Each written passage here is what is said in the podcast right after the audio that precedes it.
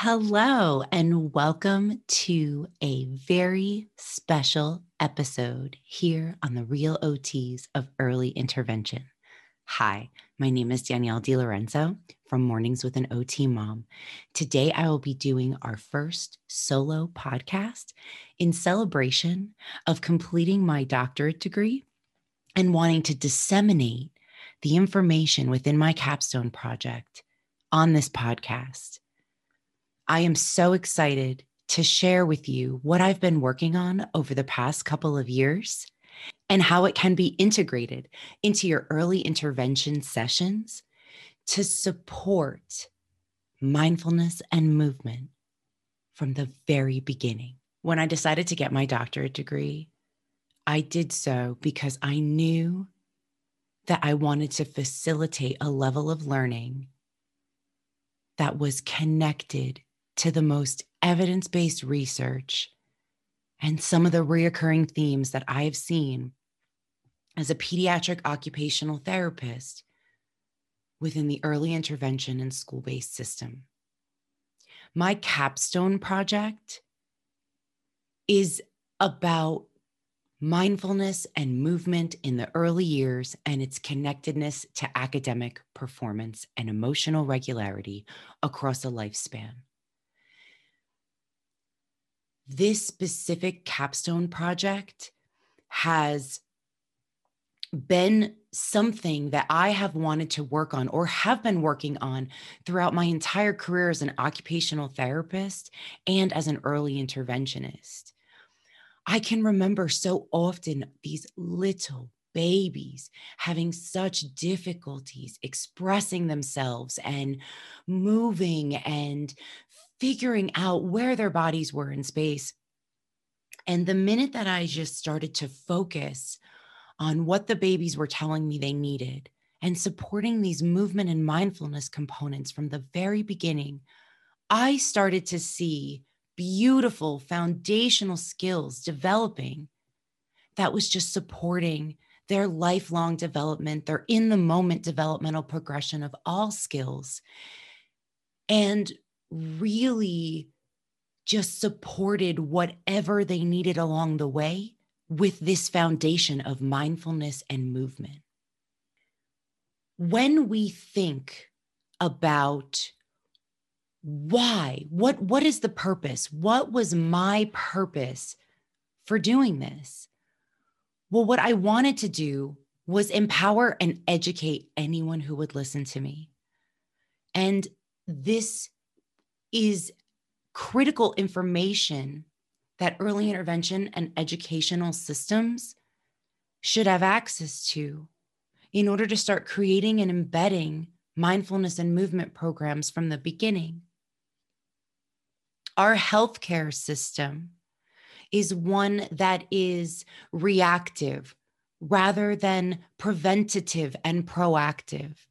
We all know that when supports are in place, early and to what the child and family need, that they are then given opportunities to learn and grow and develop. However, that is not always the case because we know that there are high wait lists for therapies, lack of access to service, and so many barriers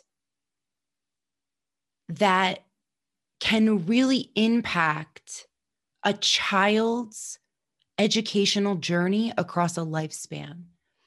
And as early interventionists, even though I hate the word intervention and I really just like early support provider because you know our kids they don't need interventions they need supports they need individualized supports to help provide those supports in areas where kiddos just need something different, a different way to approach a task that is in a way that will work for them. I always recommend the Williams and Shellenberger. I will link it in the show notes. It is the central nervous system pyramid of learning. I wish every single teacher, every single administrator, educator, anybody within the education or healthcare system would be able to have access to this at all times. In fact, we should just put it on the wall everywhere where we go because we see that at the very bottom, it's tactile, vestibular, and proprioception. And we know those are the key systems that we work with that really support foundational skills necessary for learning, such as postural control, bilateral integration, coordination, more precise fine motor movements, regulation of all of our sensory systems working together reflex maturity, ocular motor control, all of these things, daily living skills, everything. And then all the way at the very, very top is academic learning. Our kids are going into school not ready for the unrealistic expectations that the educational system has put forth for them. But as early interventionists, we have this amazing opportunity to be with the family, to really provide the family with information that they can use across a lifespan. I would be over the moon if I was in an IEP and I had a parent say to me, you know, my early intervention therapist said that mindfulness and movement should be embedded into all educational programs, especially for early childhood. Do y'all have anything like that? And I'm happy to report that I can always say yes, because that's great, because I'm always embedding this stuff into my sessions. But how empowering is that? Because, see, again, we need to be mindful of our role as an early intervention therapist that we are coming into the home. We are one of the first people during a time where parents need the best information that they can have access to that is going to support them in whatever way that they need. It is always about the parent and the family and the child and what is best for them. So now we have this amazing opportunity to share this information within our sessions and embed it so heavily that when we say goodbye at age three and they enter the school system you're not only providing that baby that you've worked with into that's evolved into a toddler into a into a preschooler those foundational skills through movement and mindfulness that are going to support them during their academic journey you've also provided the supports to the parent to help advocate for their child and their best needs across their educational lifespan. I am raising a disabled child, and my goal is to embed his life with movement and mindfulness and to ensure that wherever he is going to school will also have these same strategies I have this unique role, this dual role as a parent and a professional. And I felt that this was the perfect place to disseminate the information because this is who I need for this information to be heard by the early intervention practitioners that are in there all over the world. Just imagine it talking about mindfulness and movement and its importance. And again, I can sit here and I can talk to you all day about it. But not only is it something that I feel is important, it's something that the research shows is absolutely, absolutely a connection between mindfulness and movement and supporting academic success and self regulation.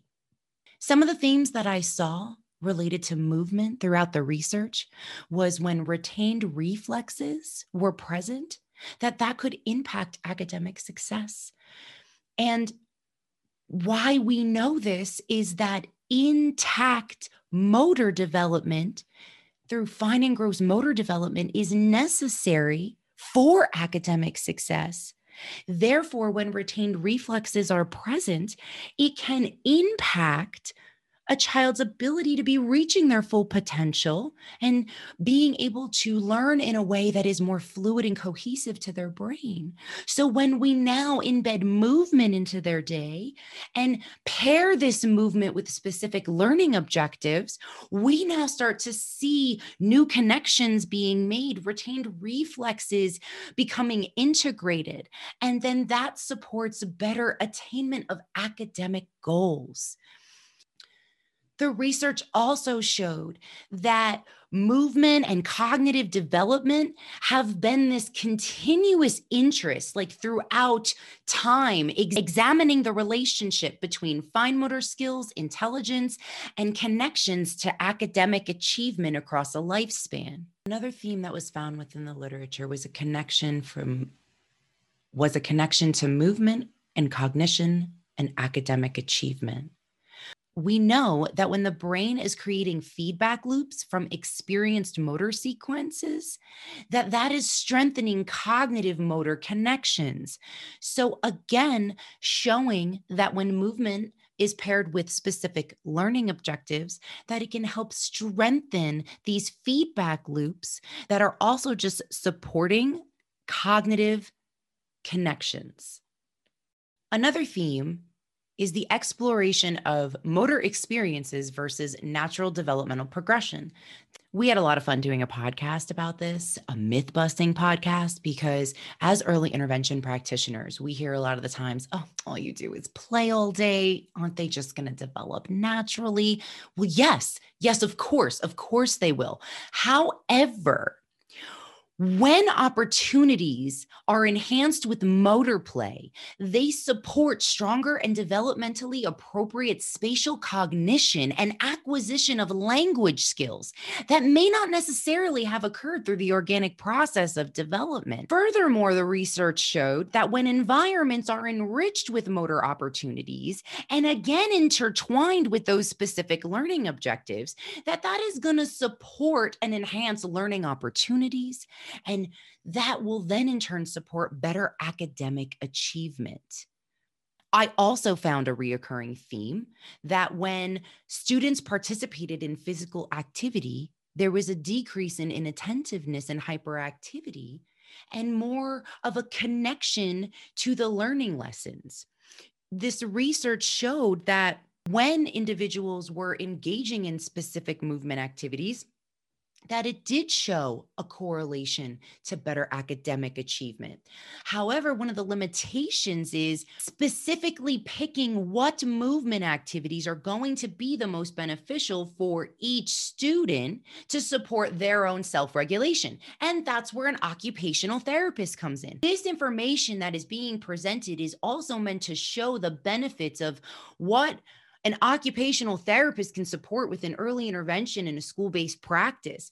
We have this unique perspective of how movement and the body and it's all correlates to better learning outcomes. So, again, this is where an occupational therapist can fill that gaps in both of the settings so that they can better support and individualize movement activities and teach teachers how to further integrate their classes with individualized movement experiences that will support self regulation and academic success. And this is one of the most fun things to do with our babies, showing them how to move their bodies in space and using movement to encourage imitation and, you know, reciprocal, fluid, coordinated movements, so many things.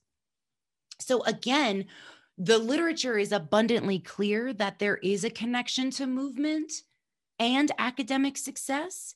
And when we start in the earlier years, we're giving everybody's body and brain the ability to really truly figure out what they need to move through life and get the supports necessary so they can reach their maximum educational potential and be able to self regulate and navigate those social emotional interactions across a lifespan. Which leads me into the research behind mindfulness the best way to capture moments is to pay attention.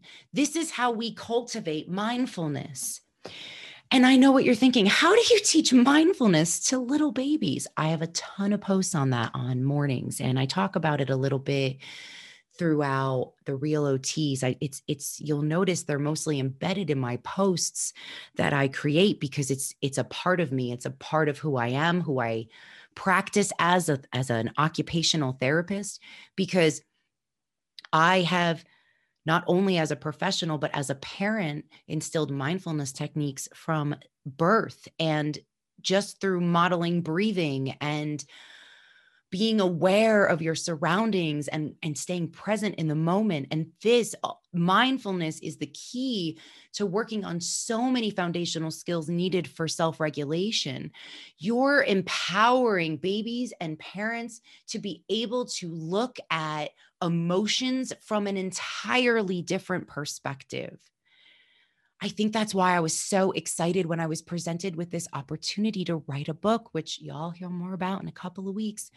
But it was all about navigating motherhood and utilizing a conscious, co regulatory approach to do that.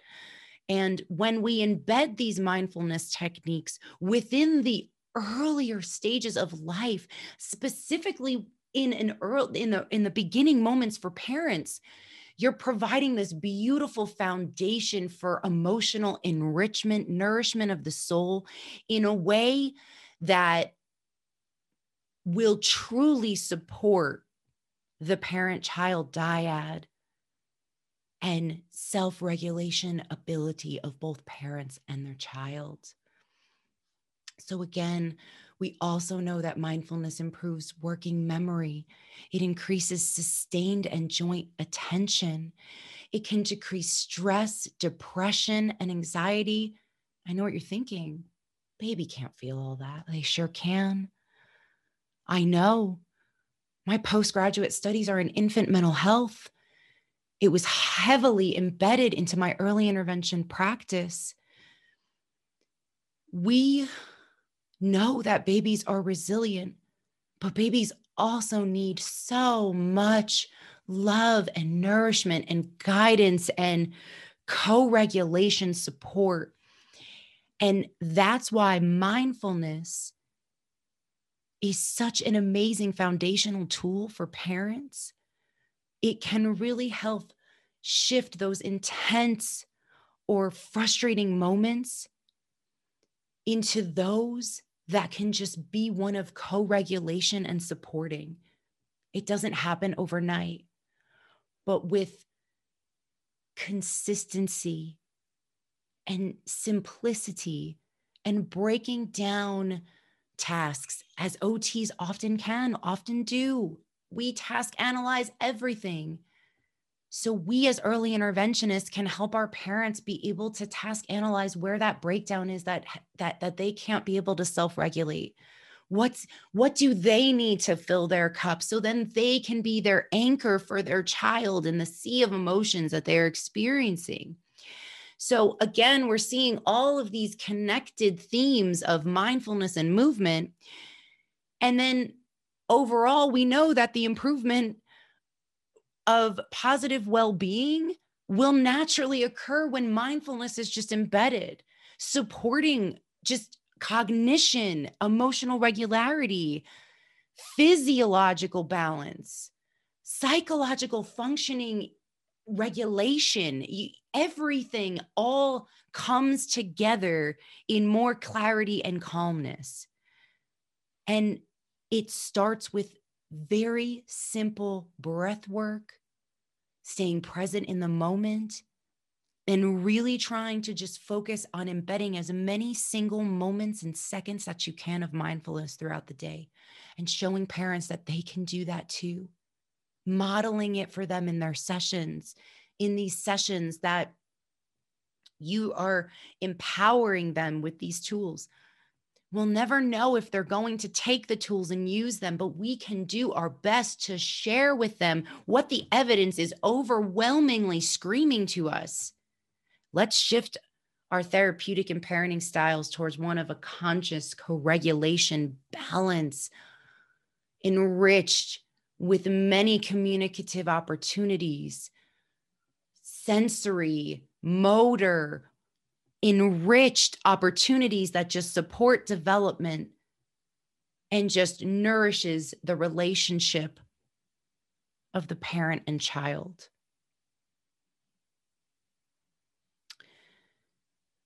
So, in conclusion,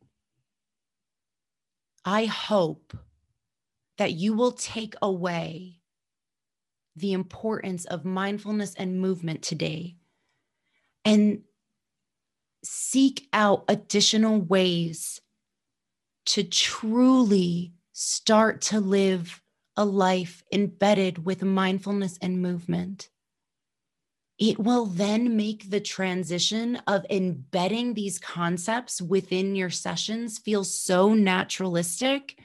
And it will be the most amazing model to empower and educate the parents that we work with, as well as providing these foundational tools for self regulation right from the beginning. I will leave you with one breathing exercise. And it is one that you can teach your parents if they are feeling overwhelmed, anxious, or stressed out. It's called the four, seven, eight breath. You take a deep breath in for four seconds you hold it for seven, and you do a long exhale for eight. And you can repeat that three times. This helps to support self regulation, being present in the moment, filling your cup a little bit to get grounded during those frustrating moments of parenting or during intense moments during therapy sessions. I really hope that you enjoyed this special episode. I thank you so much for listening to the research that has I have poured my heart into for years.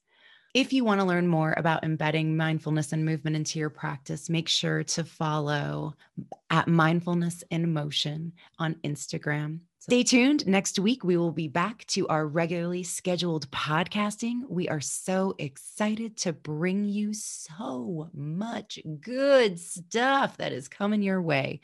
Please let us know your thoughts on this special podcast episode. And also, if getting PDUs via a podcast is something that interests you, we would love to know your thoughts. You can reach us at our website, therealots.com, or on Instagram at the of EI.